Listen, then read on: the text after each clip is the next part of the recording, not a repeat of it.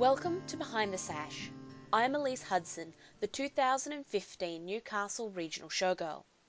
The Land Sydney Showgirl competition aims to find a young woman to act as an ambassador for rural New South Wales, with her role involving many official and informal duties, both at the Sydney Royal Easter Show and during her travels interstate and overseas. For over 50 years, young women across the state have competed for this prestigious role. But the Showgirl competition is not a beauty pageant. Behind the pearls, makeup, pomp, and ceremony are passionate young women with drive to benefit their local communities and rural New South Wales as a whole. Last week, I interviewed Emily Madge, who was the 2015 Young Showgirl and placed second at the 2016 The Land Sydney Royal Easter Showgirl competition. This week is part two of my interview with Emily obviously you made it through to the next round. Um, what's it like to be a finalist in the 2016 the Land Sydney Royal Showgirl competition, and what were some of your highlights?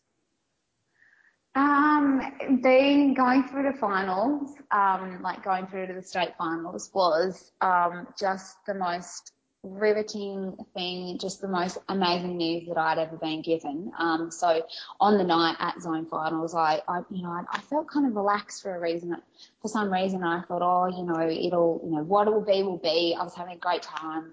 Um, my beautiful family and friends were all there to support me, and you know, that was the main thing. We were all just having a great night, um, regardless of of the result. And I remember standing on the stage and um, I was next to the beautiful Wellington showgirl, um, Abs Lusick, and she was next to me, and, and all of a sudden the nurse kicked in, and I was like, wow, you know, there's there's there's three of us going, and I remember standing there, and I, to conquer my nerves, I tend to stare off into space, way at the back of the room, and I was staring at the back of the auditorium, and um, they called my name, and I'd zoned out so much because I was so nervous that I wasn't really listening until Abs kind of looked at me and everyone in the room was looking at me and I was like, oh, oh, oh, that's me, that's me. So, so I stumbled forward like a little goofball and kind of stumbled forward and, and got my sash and my flowers. So being a finalist was just the most exciting thing, I guess, because you don't, if you go into something with no expectations, then you can never be let down. And I had no expectations of having the success I did. So I guess that made it all the more sweeter. Um, and then the preparation to go down to Sydney, um, there was a lot and, you know, getting your outfits and my mum was my personal stylist and we went through every piece of clothing and wrote down every day what I was wearing and down to my shoes and jewelry and everything like that. Um, and yeah, going down there, I mean, you know, it's only natural to be nervous, um, excited, scared, you know, happy, all of the above. And going down there and spending the most exhausting, long, tiring, but amazing 10 days of my life was so worth every minute.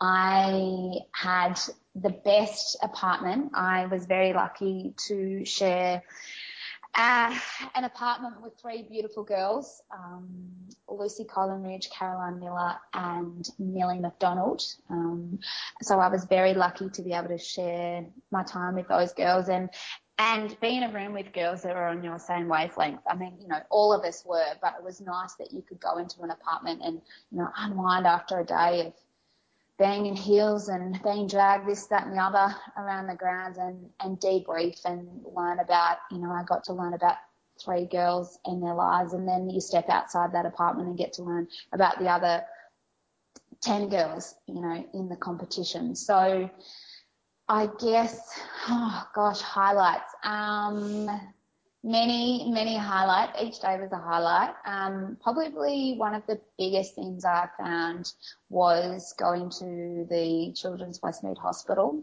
Um, was probably one of the main highlights for me. It, um, it just kind of reiterates how quickly life can change in a matter of seconds and how people cope with unexpected tragedy or sickness and just that the children in that hospital are so positive despite all the other negatives that might be against them. They still smile, you know, they're still happy to see you and, you know, see a girl walk in with a sash and a, and a bag of goodies you know, it's the most smallest gesture can go such a long way. And I think that was probably very heartwarming.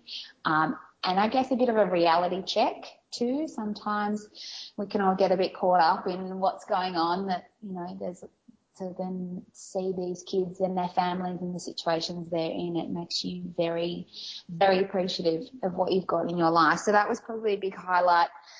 Um, for me, um, probably dinner at the Governor General's um, house was amazing.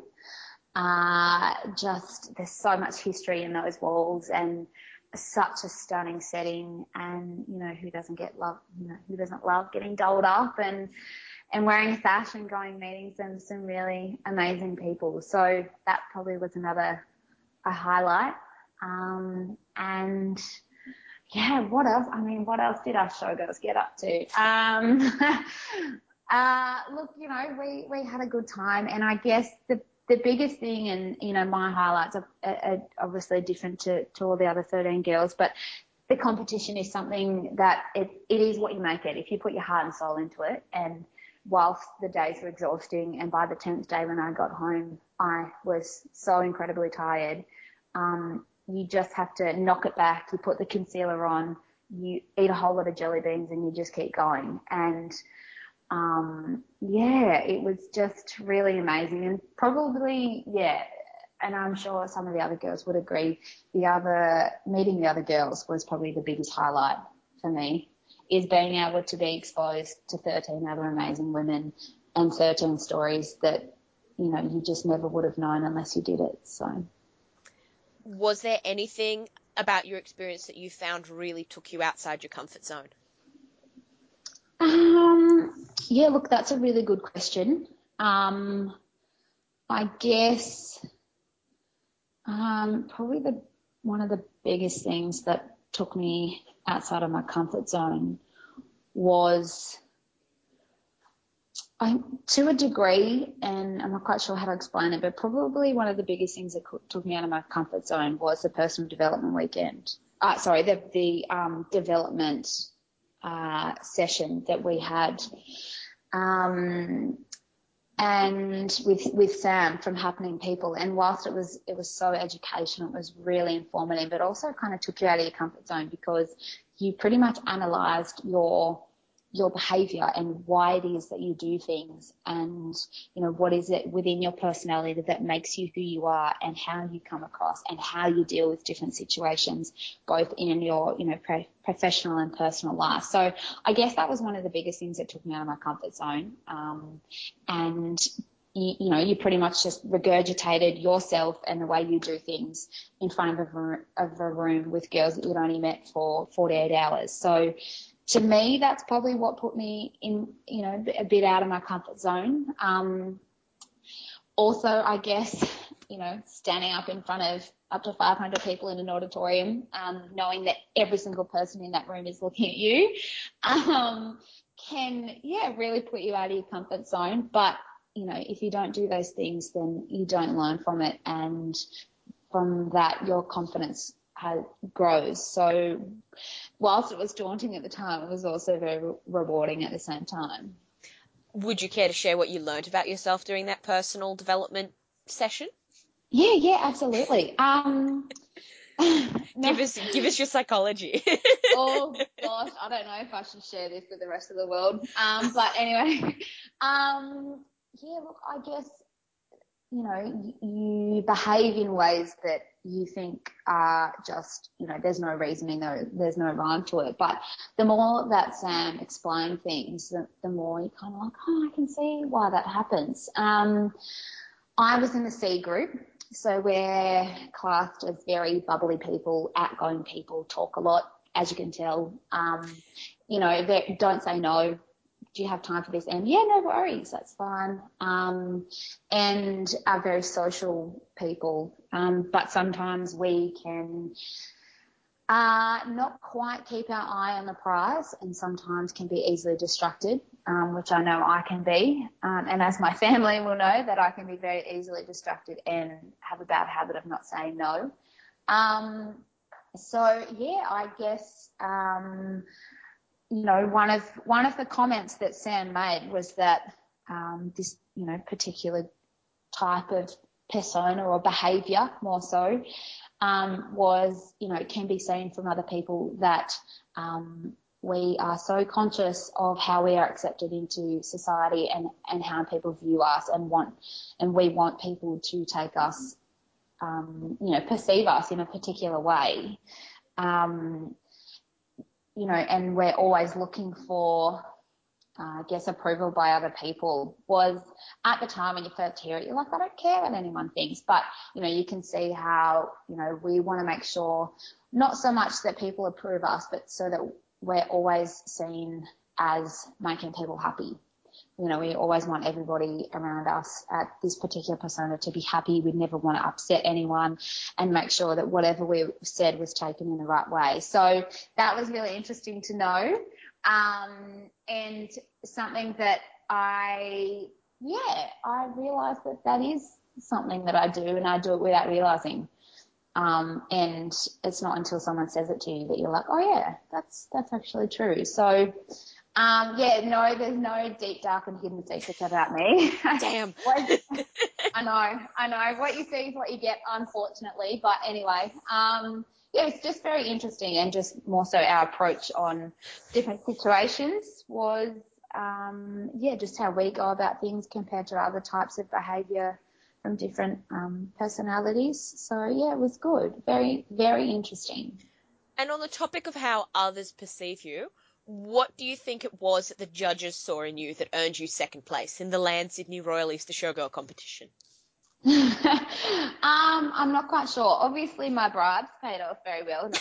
um, no way, I would never do that. Um, look, I guess um, you know, I've always struggled, you know, I, I don't really like talking about myself, but I guess from, you know, from, to answer that question, uh, Uh, the, the biggest thing I can say that I did is I went down to that week and I was nothing but myself. I never changed. I never, you know, said things that weren't true. I, I never changed who I was from 6 a.m. when I woke up till, you know, midnight when you went to bed. And every time that I was around the judges in, in a number of different situations, I was always myself. So I guess the judges saw that I'm real, I'm natural, and I never changed. And I never, um, I guess, not so much forced an answer, but um, you know, you, you see things as they are. Um, and I guess I shared my experiences from growing up and going through the drought and,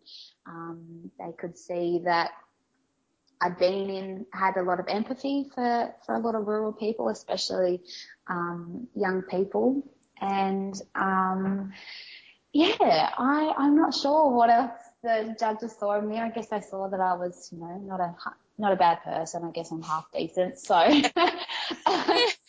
Um, um, yeah, and, and I, and I guess they saw my passion for helping other people and, you know, communicating in workplaces and especially, um, you know, supporting each other in, in rural communities, which is something that, you know, drought or no drought still needs to happen, um, and to maintain that friendship b- between both, you know, um, rural, like urban and then farm and farming families within small towns. You know, whether you live in town or out of out of town is is you know irrelevant. You have to kind of bind together and get through both the good and the bad times. So I guess they saw my passion for that and my passion for hanging out on a rugby field and all sorts of things. So yeah, hopefully that's that's um yeah what got me across the line.